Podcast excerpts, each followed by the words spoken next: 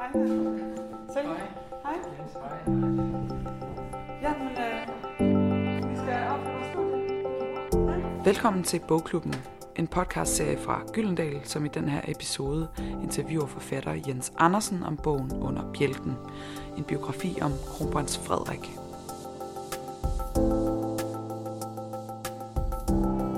Det er en, øh, det er en kronprins, der kommer hjem fra de fire måneder på Grønland med, med sindet på hvid gab. Det er på den afklarede, rolige, næsten helt zen-buddhistiske måde. Ellen Hillingsø, som jo er en meget nær ven af ham, også fortæller også i bogen om, at han havde bare et helt særligt blik i øjnene, da han kom hjem.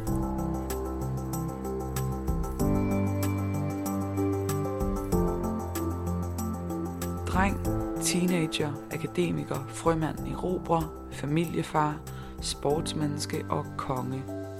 Hvilken maske karakteriserer kronprins Frederik bedst? Hvad er det, der gør manden så ualmindelig almindelig? Og hvad er det egentlig for en kamp, som Danmarks kommende konge kæmper med sig selv? Det er bare lidt af det, jeg forsøger at få svar på i den her udgave af Bogklubben Interviewer. Jens Andersen. Mit navn det er Silke Fensmann. Du lytter til Bogklubben Podcast.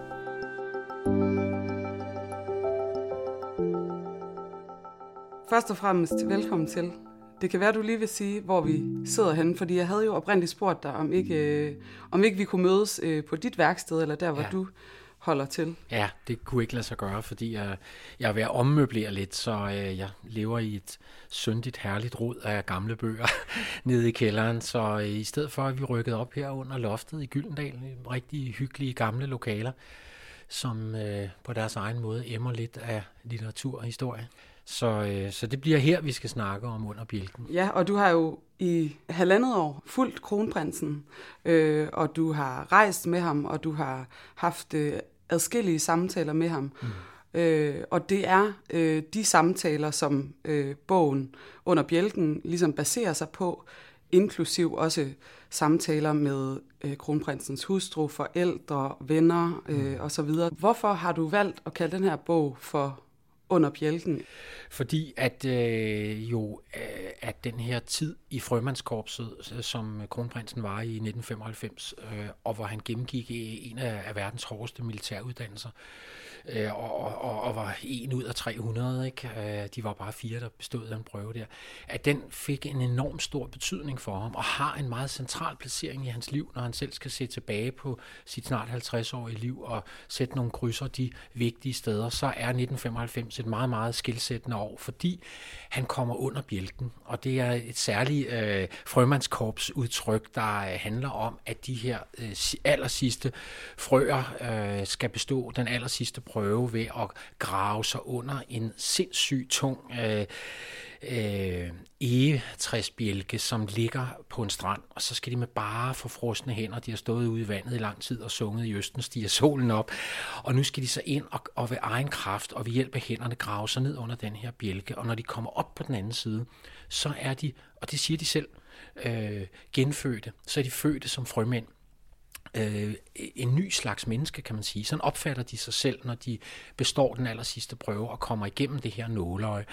Og det at komme under bjælken ved egen kraft, med egne bare næver, er for mig et meget centralt billede af en særlig side af vores kommende konge. Noget, nogle kræfter, han har mentalt og fysisk, øh, og som øh, gør ham til et helt særligt menneske, og som givetvis også vil gøre ham til en helt særlig konge, fordi han, der skal så umådeligt meget til at, øh, og, og, og slå ham ud øh, af, af kurs, øh, tror jeg. Øh, og, og der har været mange af den slags kampe i hans liv under bjælken. Det var, var jo også øh, en kamp for ham overhovedet at forlige sig med sin skæbne, det at han skulle ligesom være konge, øh, bare fordi han var født først, øh, havde han umådeligt svært ved at forstå. Og som ungt menneske var han jo en ren rebel, der gjorde oprør mod det, og, øh, og virkelig havde svært ved at, øh, at, at afpasse sig og, øh, og finde sig i det. Ja, så man kan sige, at, at under bjælken ligesom er symbol på den øh, øh, kamp, eller hvad? Og, Ja. og, og måske øh, genfødsel, som han også gennemgår, da han bliver færdig med frømandsuddannelsen. Øh, ja. Helt bestemt, og han løber sit allerførste livs første maratonløb også. Det er jo også noget, der er vigtigt for ham. Det, selvfølgelig er det, er det fedt for alle mennesker, der løber de her 42,195 øh, meter, kilometer, og, og, og, og komme igennem et maratonløb, men det igen var noget helt særligt for ham, fordi at han jo i mange af de her kampe, inklusive maratonløbet, øh, der, der må han... Øh, der må han ligesom øh, kæmpe med det, at andre mennesker tror, at han bliver hjulpet igennem. Han er jo født med en guldske i munden, så han bliver hjulpet i øh, alle ender og kanter, og derfor har det været så vigtigt for ham at sige, jeg kan godt selv, og jeg vil selv, og se nu, når jeg løber det her maratonløb, så er det altså kun mig selv, der sætter fødderne øh, skiftevis og bærer mig igennem. På samme måde kun mig selv, der klarer mig igennem som den her øh, frømand, jeg, jeg blev det er, det er en spændende, for mig har det været en, en spændende videreudvikling i mit forfatterskab. Pludselig ikke bare skrive om døde forfattere som H.C. Andersen og Tove Ditlevsen og Ole Lund Kirkegaard og Astrid Lindgren, men også pludselig sidde med nogle levende mennesker over for sig og, øh, og, og, og, og egentlig arbejde med den naturlige modstand, der kan være i, at man pludselig skal øh, genfortælle sit liv til et andet menneske og, og se det på tryk bagefter, fordi det, det var han ikke umiddelbart. Øh. Jeg tror, hvis han selv havde kunne vælge, så ville han egentlig helst have været fri for, at der skulle komme en bog. Nu nævner du det også selv lidt det der med, at øh, kronprinsen har en eller anden form for modstand imod øh, den her biografi, eller det her med at skulle, at, øh, at skulle måske iscenesætte sig selv mm. øh, i, i, øh, i en bog på den måde, som når nogen skal skrive en, en, en portrætbog om en. Mm. Hvad tænker du, at den der modstand, som han alligevel har øh, imod det øh, portræt, eller den øh, fremstilling, ja. hvad, hvad gør det ved din, øh, dit arbejde med at skrive sådan en biografi? Altså, hvad gør det ved, ved skriften for, for dig på en eller anden måde? Jo, men det har, øh, det har jo hele tiden, altså den modstand er jo... Øh, er jo, er jo det er no, modstanden er noget, man arbejder med, fordi modstand er ikke bare dårligt. Modstand er også inspirerende. Altså, jeg, når han for eksempel, jeg kan mærke, øh, jeg kunne mærke, at der var ting i, i måske i hans barndom eller ungdom, som han havde sværere ved at tale om end andre ting, eller måske også gik i nogle buer udenom. Og sådan er det jo. Jeg kan, kan jo ikke, bilder mig jo ikke ind, at kronprinsen har fortalt mig alt. Øh, på ingen måde. Det ville jeg heller ikke selv gøre, hvis nogen skulle skrive om mig. Men så selvfølgelig... Øh, har, har det i høj grad været det, han, han gerne selv ville fortælle, men jeg synes også, der var nogle, kunne være nogle steder, der var interessante at blive øh, hængende lidt i og, og spørge til i hans barndom og så videre. Og der øh, kunne, man, kunne jeg jo mærke modstand nogle gange mod igen og skulle tale om, hvordan at han øh, øh, havde levet et liv opstairs sammen med lillebror, og mor og far havde levet downstairs, så der var den der følelsesmæssige afstand mellem børn og forældre, som han jo øh, i den grad selv har udlignet og, og, og taget bort i, i hans eget familieliv sammen med kronprinsesse Mary og deres fire børn. Øh, men, men modstanden gør, at jeg også hele tiden må skærpe min måde at, øh, at nærme mig ham på og se øh, nogle nye veje at gå. Det er jo sådan, sådan er sådan en proces jo, man er, og det er sådan set lige meget, om man arbejder med døde eller levende, at man, man skyder jo i til højre og venstre og i mange retninger, og nogle gange øh, så rammer man frygteligt ved siden af, eller man bliver væk i en blindgyde, og andre gange så kommer man pludselig også på sporet af noget og kommer i, hen til nogle, til, noget, til nogle helt andre historier, man ikke havde regnet med. Og det er øh, det ligger der i modstand også. Altså en, jeg kunne komme med et eksempel som en, en historie, som jeg synes er rigtig, rigtig vigtig at fortælle om kronprins Frederik, øh, den voksne kronprins Frederik, øh, den vi kender i dag, den person vi kender i dag, og som han umiddelbart øh, ikke havde så meget lyst til at fortælle, fordi han var bange for, at den kunne blive øh, misforstået. Og det er jo, at han er, han er som, øh, øh som hans far også var, et meget overraskende øh, menneske. Et menneske, der øh, improviserer en gang imellem, også en gang imellem pludselig tager nogle chancer og gør noget, der måske godt kunne være forbundet med visse risici, men det er også nødvendigt for ligesom at lette på den sikkerhedsventil, man må leve med hele tiden, som, som kongelig. Man skal have lov at trække vejret også. Øh, og et af de steder, hvor han nogle gange har trukket vejret, eller meget, trukket vejret meget, og det fremgår øh, også i min bog, det er jo i musikkens øh, verden, øh, hvor han virkelig har fundet et frirum og pludselig øh, øh, kan dukke op til en koncert og spille mundharmonika øh, sammen med Led Zeppelin Jam øh, Orkester i 2007. En, en gang hans venner, som han er i byen med, er klar over, at han har en mundharpe i, i, i, i lommen, og så pludselig øh, kan de ikke forstå, hvor han er henne, og når de så kigger op på scenen, så står han sgu og spiller øh, en solo deroppe med en mundharpe sammen med, med det her orkester, som han havde aftalt det med. Ikke? Så nogle overraskelser kommer han med. Et andet sted, knap så musisk og musisk øh, kunstnerisk måske, det er jo det, og det var den historie, han gjorde lidt i øh, modstand mod, at han øh, har besøgt en af verden, eller det er verdens sidste store hippiefestival, der hedder Burning Man, som foregår ude i ørkenen, i Nevada-ørkenen, og hvor altså 70.000 mennesker mødes in the middle of nowhere, klæder sig ud hver eneste dag i alle mulige syrede kostymer, og så ser de på store kunstværker, der bliver bygget derude. De går rundt og snakker, de drikker selvfølgelig nogle øl og noget vin og andet, og, og hygger sig, der er noget, øh, noget lounge-musik, og der er noget techno-musik og andet, men det er ikke sådan en eller anden stor øh, festival, hvor folk ligger helt stang øh, Bacardi eller noget. Det er derimod sådan en, en festival, hvor man nyder samværet, øh, gode gamle 68 dyder på en eller anden måde. Og den festival, har øh, kronprinsen jo været over til, og han fortæller i min bog jo, at det er heller ikke øh, helt øh, udelukket, at han også kan dukke op, i, øh, dukke op igen derovre en gang om året er det jo, øh, måske endda som konge, fordi at her kan han jo blive væk, og her klæder han sig ud, og her fortæller jeg jo Øh, og han fortæller selv med sine egne ord, hvordan han i en hel uge her levede, og havde klædt sig ud i skuterstøvler og kilt og guldvest og store smykker og en høj hos andersen hat med fasanfjer og så videre. Og der gik han rundt i hele den uge og kaldte sig Hamlet, Prince of Denmark. Det, det, er, det er dybest set rigtig meget det, jeg gerne vil med sådan nogle biografier. Jeg vil, jeg vil ikke ud og, og komme med en eller anden formel, der siger, sådan er kronprins Frederik jeg, jeg vil gerne kunne gå rundt her af læseren i, i løbet af sådan en bog, går stille og roligt rundt om, om den her person og får nogle forskellige indtryk og andet. Og det leder mig faktisk lidt til det, jeg øh, også havde tænkt, jeg ville spørge dig om, fordi din bog er jo ligesom konstrueret på den måde, at der er otte kapitler, øhm, så er der en øh, prolog og en epilog, og i de otte kapitler, der øh, kan man sige, at øh, at øh, hvad kronprinsen øh, er, ligesom oplistes i nogle forskellige øh, koder eller livsstadier på en eller anden ja, måde. Ikke? etapper, det er rigtigt. Etapper, ja, ja. Øh, vi, øh, og det for at nævne forskellige, så er det dreng, teenager, akademiker, mm. frømand, erobrer, familiefar, sportsmenneske og konge. Ja. Øh, så der er en eller anden øh, form for udvikling, men det er også ligesom en... Nogle sider af ham. Og, ja, lige præcis. Og, og, nogle, og nogle etapper af hans liv. Og man kan vel også sige, at det er øh, ja, i en eller anden forstand nogle øh, roller, han øh, øh, spiller. Ja. Øh, og det leder, det leder mig lidt til det, som jeg havde tænkt, at jeg ville spørge dig om, fordi det er nemlig sådan, som...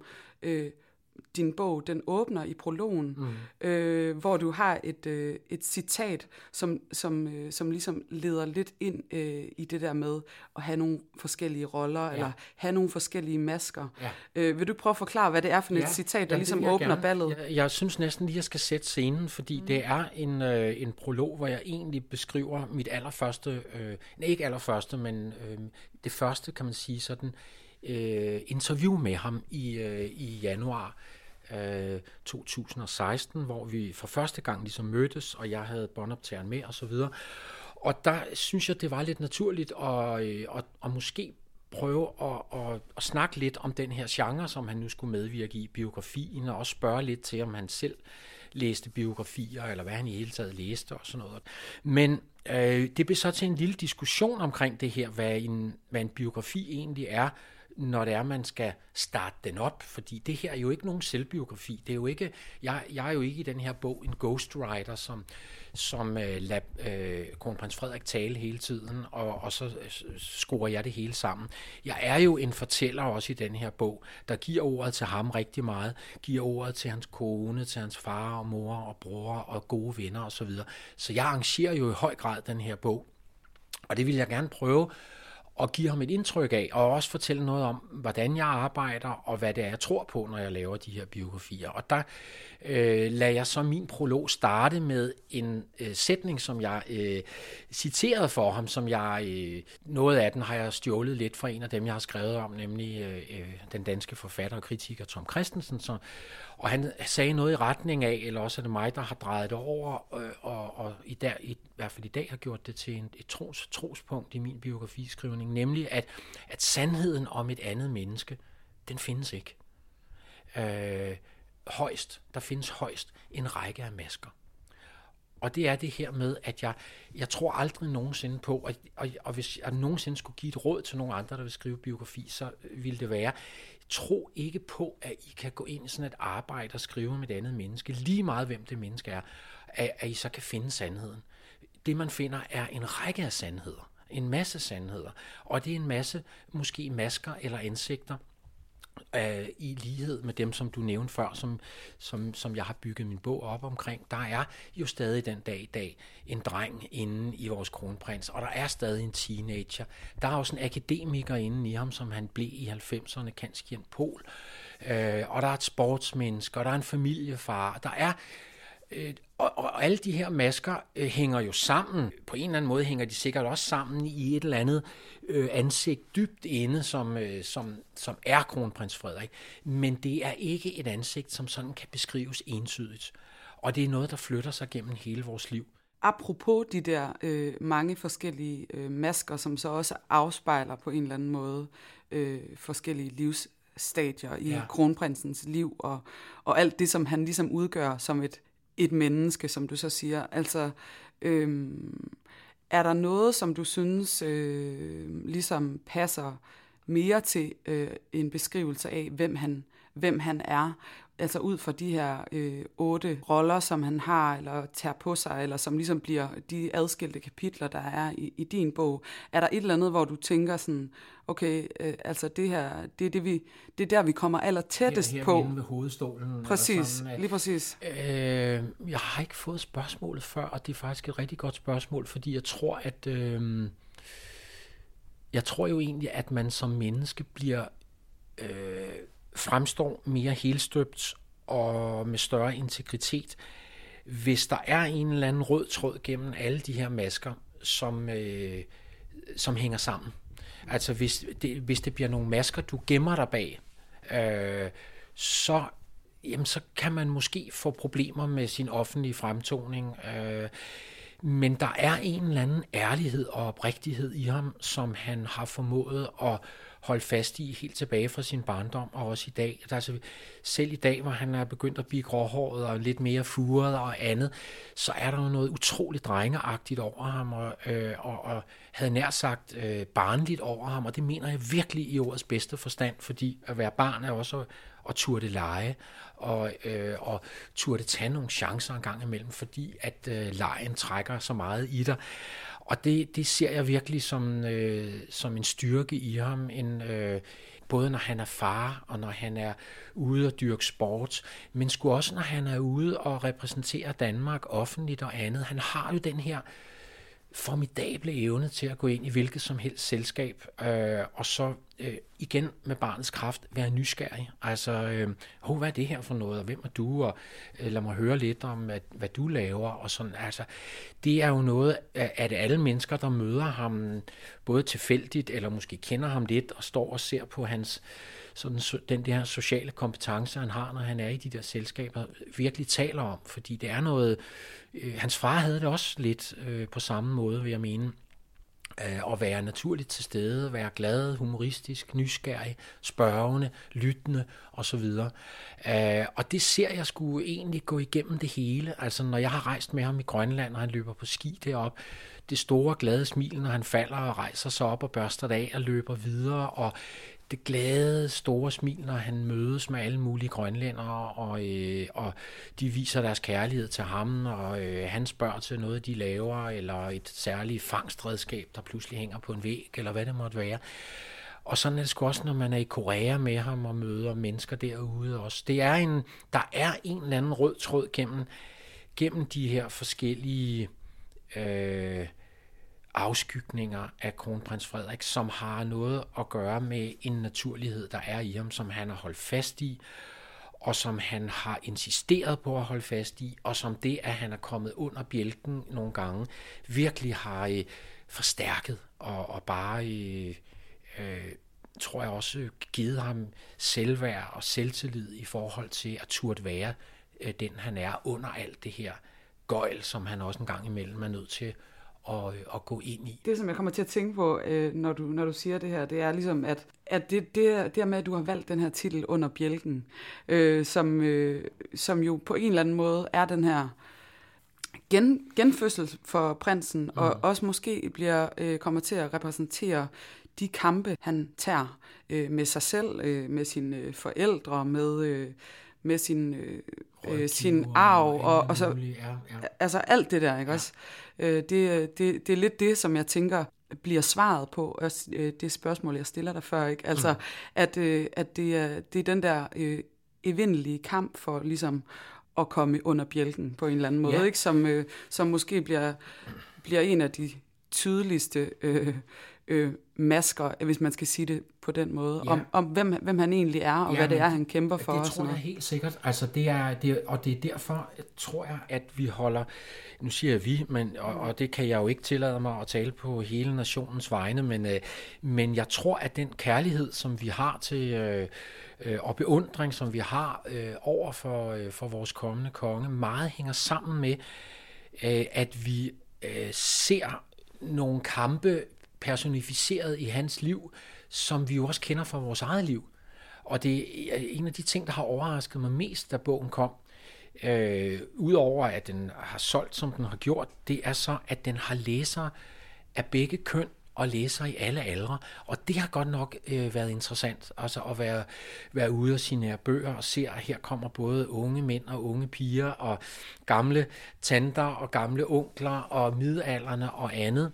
Her får de historien om, om et menneskes øh, kamp inden for familiens rammer og med nogle forventninger øh, og nogle øh, også øh, øh, får vi nogle eksempler på, hvordan, øh, hvordan kan man egentlig gøre det against all odds, som, som han har gjort øh, her. Det tror jeg, der er, der er rigtig mange både mænd og kvinder, der kan spejle sig i den skæbne der, tror jeg. Øh, ikke det at være født til, til, øh, til kronprins, men øh, det er, er altså at gå gennem et liv mm, og være øh, øh, på en eller anden måde meget klart afstukket i en eller anden retning inden for familien. Sådan er du, sådan skal du være, og det skal du ende som, og så videre. Øh, det er redsomt, tror jeg, langt de fleste mennesker sy- synes, at man på den måde er destineret fra, fra starten af til at skulle gå i den retning og være det, og man vil jo gerne ud af alt det, og det tror jeg rigtig mange af os jo på et eller andet tidspunkt i vores liv har prøvet, og vi har også prøvet at kæmpe imod det, og det er lykkedes for nogen af os, og det er mislykkedes for andre. Og her har vi historien om en, der virkelig sagde, jeg, Øh, nu gør jeg det sgu på den her måde. Altså på en eller anden måde, så bliver vi sgu aldrig trætte af at læse om den menneskelige historie, at nogen de sådan ligesom tager deres skæbne på sig, og så siger de, nu klarer jeg fandme det her meget en kraft. Noget af det sidste, det sidste interview, jeg havde med hans far, inden han døde, der øh, øh, ville jeg meget gerne have ham til at, at udtrykke sin mening om, hvordan han troede, at hans søn ville blive som kongen, hans ældste søn, fordi det har han egentlig aldrig sagt øh, noget om, prins Henrik. Og der sagde han jo, øh, øh, og det tror jeg, han har, øh, ja, det har han jo, han er faren, så han har kendt ham jo meget bedre, end jeg har, men han sagde, at han har den her øh, handlekraft, han har den her, øh, den her moral, øh, og, og han har modet, og så kunne han ikke lade være at dyse for til os og sige til allersidst, og så tror han på ligestilling. Den skulle han også lige have med. Og det er jo også fuldstændig rigtigt. Det er jo en meget øh, moderne mand, vi, øh, vi, vi engang får som konge. Det er det virkelig. Og i forhold til den der øh, kamp, som jo på en eller anden måde afspejler sig rigtig godt, synes jeg, i din øh, biografi om, om kronprinsen, altså hans kamp med sig selv og hans, øh, hans øh, fysiske kamp, øh, mm øh, for ligesom at overleve i øh, frømandskorpset og overleve sin arv, og ligesom ja. hele tiden overvinde og på en eller anden måde overskride sig selv, er jo også en, altså i virkeligheden en dyb øh, sådan eksistentiel kamp, som man, ja, som man har med sig selv. Hvad, hvad tænker du om det der med altså at komme for tæt på? Altså kan, man, kan du mærke, at der har været nogle tidspunkter i, i, dit, øh, i dine samtaler med kronprinsen, at du ligesom er kommet lidt for tæt på, eller ligesom er, er trådt ind i et eller andet grænseland i forhold til sådan, de der eksistentielle kampe, som jo, som jo egentlig altså, viser sig rigtig flot, synes jeg, i, i bogen. Ikke? Jeg har ikke følt i den her proces, at der var noget, hvor at han pludselig... Jeg kan faktisk overhovedet ikke mindes, at han på noget tidspunkt sagde, nej, det vil jeg ikke tale om. Men selvfølgelig, ligesom det ville være, hvis du skulle skrive en biografi om mig, og vi sad og snakkede sammen, så ville du også pludselig mærke, at der måske var noget, jeg øh, lidt hurtigt øh, hoppet hen over og så videre. Der har styrken i det her arbejde jo været, at jeg har, i og med at jeg har kunne møde ham næsten en gang om måneden, når vi har været ude at rejse, der har været mange ting, som jeg lod ligge i første omgang, fordi jeg mærkede, at her kom vi måske tæt på, øh, på noget, som lige skulle stå og vibrere lidt. Og så næste gang vi mødtes, så vendte jeg måske tilbage til det igen af en anden vej. Altså, det, det har været den store fordel og den store øh, forskel på at lave et interview til en søndagsavis og så til at lave en bog, at der, der er ma- mange af de ting, han siger og kommer rundt om, er noget, vi er kommet rundt om flere gange og fra flere forskellige sider. Så jeg, øh, ja, jeg, synes, jeg, jeg synes, jeg er kommet så langt ind, som jeg kunne hele den der øh, proces, der også handlede om en helt særlig side af bogen, som jo er, er, er hans musikinteresse. Det, det er jo noget, der øh, er meget vigtigt for ham, og det, det, det, det synes jeg ikke, man kan gentage nok, at han, hans store frirum, Øh, stort set fra han er en dreng på 10 år og, og frem til i dag, det er jo øh, den rytmiske musik, det er rockmusikken først og fremmest, popmusikken, som øh, han har kunnet, øh, hvor han har kunne finde et univers, ikke kun af rytmer og lyde og larm, men også af ord. Øh, han er en, øh, han har jo virkelig, øh, virkelig hukommelse og han har, hans venner siger, at han har en hukommelse som en elefant, øh, ikke mindst hvad angår øh, den form for lyrik øh, og litteratur, som ligger i musik det er, har været et eksistentielt rum også, han har kunne gå ind i og spejle sig i, og, og øh, måske også øh, øh, løfte kræfter af sig selv ud i den spejling, der ligger i at læse en bog, eller høre et godt stykke musik og høre nogle, øh, nogle ord. Og det er jo det, jeg har fået med i den arbejdet, øh, et stort arbejde af bogen handlede jo også om og overbevise ham om, det kunne være skæg at lave sådan en, øh, et, øh, en, en musikalsk portræt af hans liv. Så der er, går, løber jo gennem hele bogen øh, faktisk citater fra, fra 160 yndlingsnumre af øh, kronprins Frederik, som man jo også kan downloade og høre på Spotify og, og Apple. Og det synes han var fedt øh, og skævt og anderledes. Og igen, det han, han gerne vil være midt i den også meget firkantede rolle og det meget firkantede bur, han også er nødt til at leve i det meste af sit liv. Og der, der siger du jo så også ligesom det der med, at øh, jamen det gør ham jo også meget øh, menneskelig. At der er mange, der kan spejle sig i ham som person i et eller andet omfang, øh, på trods af, at han er øh, Danmarks øh, kommende ja. konge ikke? og kronprins, så har han den her menneskelighed, øh, som, øh, som afspejles rigtig meget i bogen. Ja, og man tør, jeg vil næsten gå så vidt som til at sige, at han har, tror jeg, føler mange, og en almindelighed ja, i sig også. Præcis. Altså øh, midt i, at han er noget særligt, og, og har en helt særlig stilling i vores samfund, og, og, en, og en rolle at spille, jamen der er der, har han holdt fast i en almindelighed, som han har insisteret på. En ting, jeg godt kunne tænke mig at spørge om, og det er, fordi jeg vil gerne læse noget op for dig. Altså, det er faktisk øh, kronprinsen sådan forhold til det åndelige eller spirituelle, som jeg synes er lidt spændende, og som du kommer omkring i din bog også. Ja.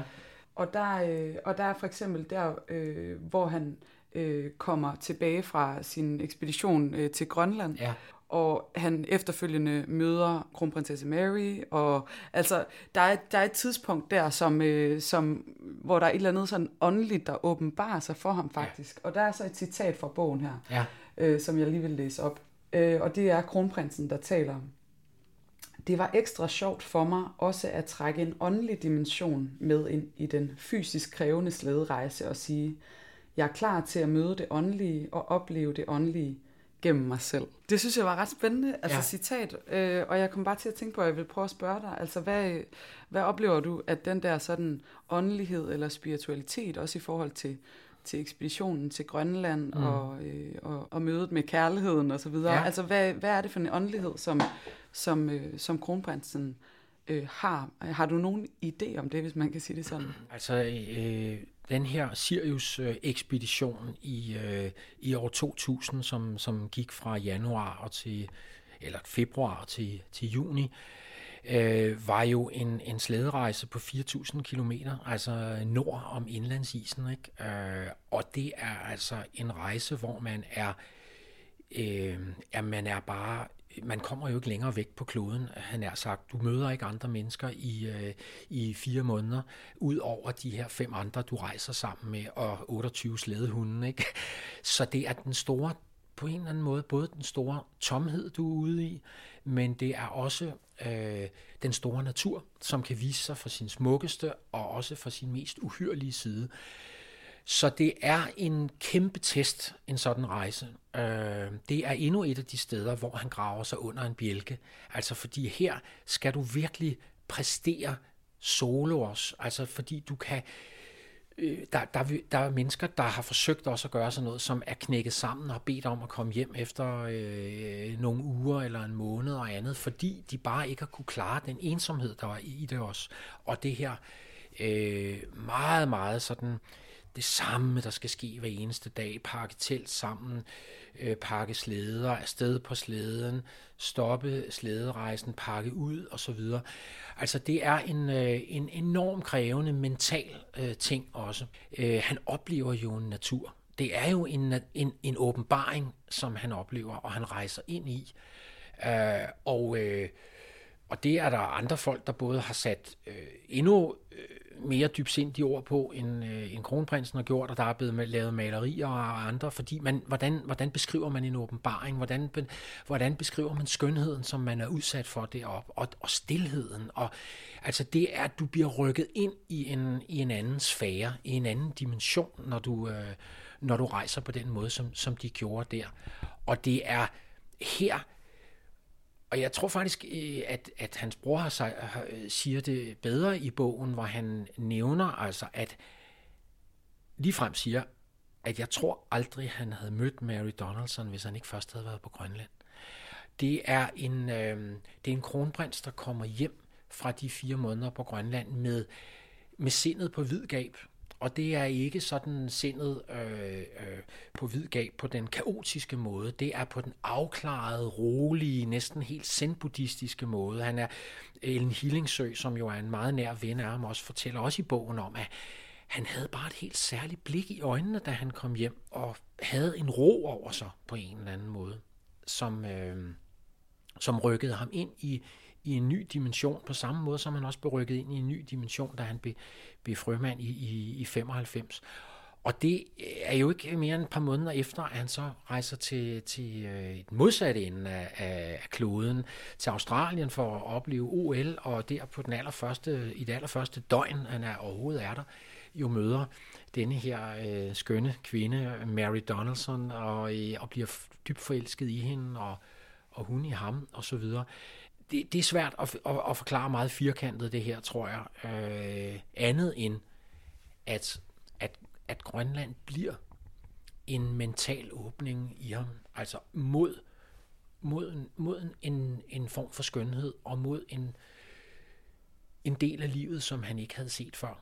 Det, det, det blev Grønland for ham. Det blev virkelig denne her øh, store, store åbning af, af noget nyt, og en eller anden der havde en afsmittende effekt også, tror jeg, på nogle, på, øh, på nogle gamle spændinger i sit liv også, som han... Øh, der, det, man tænker jo noget igennem, når man er afsted fire måneder på den måde der, og sidder på en hundesled, og ikke snakker med en sjæl. Øh, måske råber du lidt til hunden en gang imellem, men der løber nogle tanker igennem dig, ikke? Og det er, er ikke, det er ikke alle, der, der kan udholde det, men, men kommer man igennem det, kommer man også igennem, tror jeg, øh, faser af sit liv, som man har haft godt af at tænke over og se i det her nye lys. Og i den, altså det, er jo, det, er jo, det er jo evigheden på en eller anden måde, man rejser i, når man rejser derop. Det er, sådan så verden ud, da den blev skabt. Altså det, det er et helt, helt, helt særligt måde. Og det kan man selvfølgelig lige få en gnist af, hvis man er deroppe på, øh, på en rejse i en uge eller 14 dage. Men at sidde deroppe og,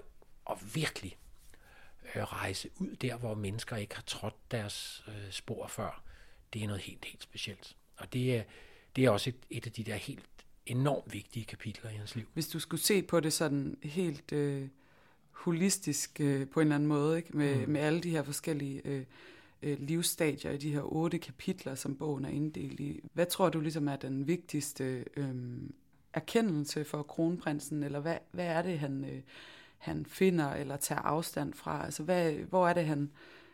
Hvad er det, rejsens, øh, altså rejsen egentlig går ud på, på en eller anden måde? Altså hans rejse med sig selv?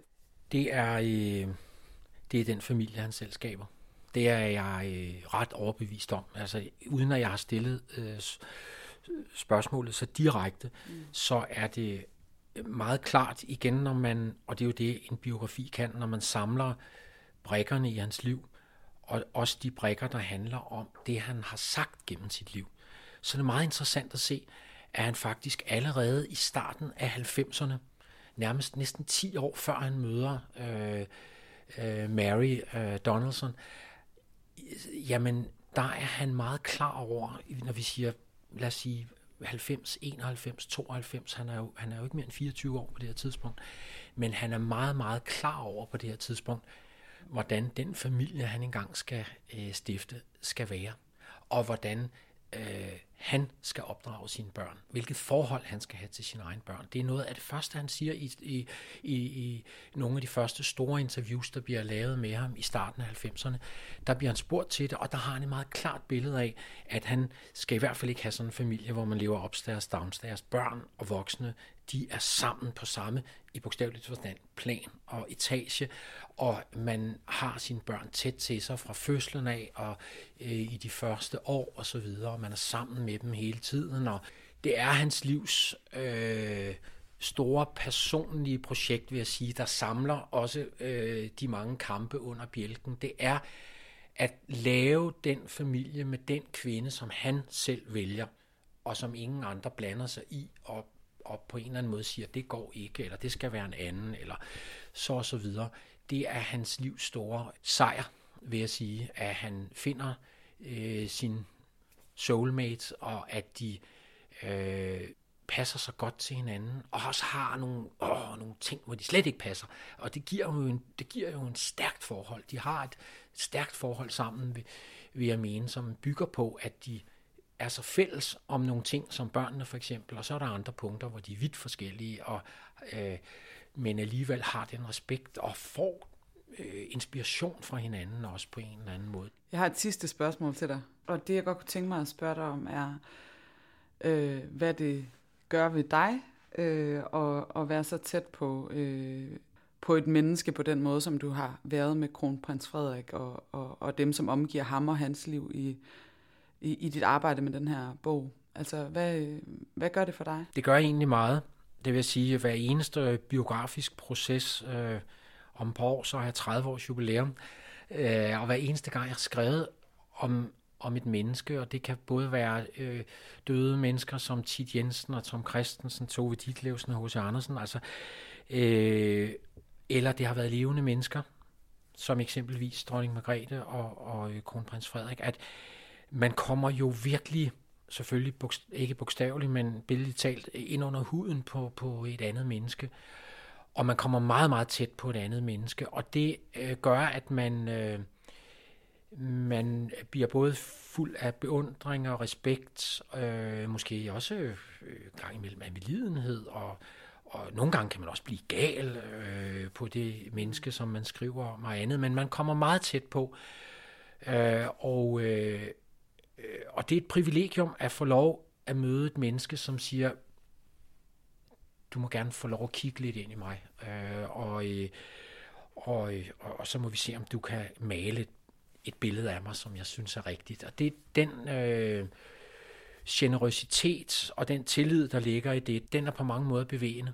Øh, det kan man sige, det kan de døde selvfølgelig ikke gøre på samme måde, men alligevel er man, føler man, at der, er, der sker nogle, der er nogle mærkelige kræfter på spil, når man, når man skriver om andre mennesker. Og det, øh, jeg tænker ikke på, at det har været noget altså en særlig stor lykke, at jeg har fået lov at skrive om Danmarks kronprins. Mm.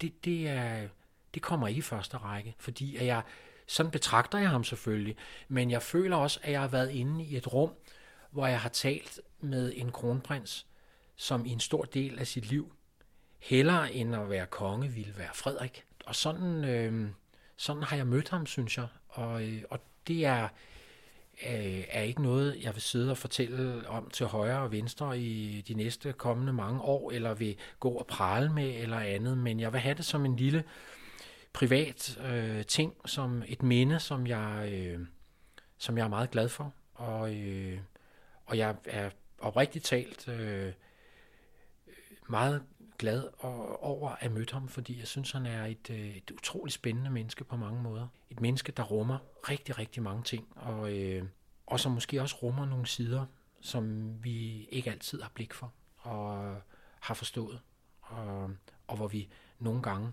har gjort ham mere mindre, mindre begavet og mindre dyb, end, end han i virkeligheden er. Øh, og det har jeg rigtig gerne ville vise med bogen også, at øh, han, øh, der er mange krummer i ham. Øh, det er der virkelig. Og, og han bliver en, bliver en afsindig god konge. Det er jeg helt sikker på. Tusind tak skal du have, Jens Jeg synes, vi skal slutte her. Det var rigtig, rigtig godt. Tak for det. Ja, det var så lidt.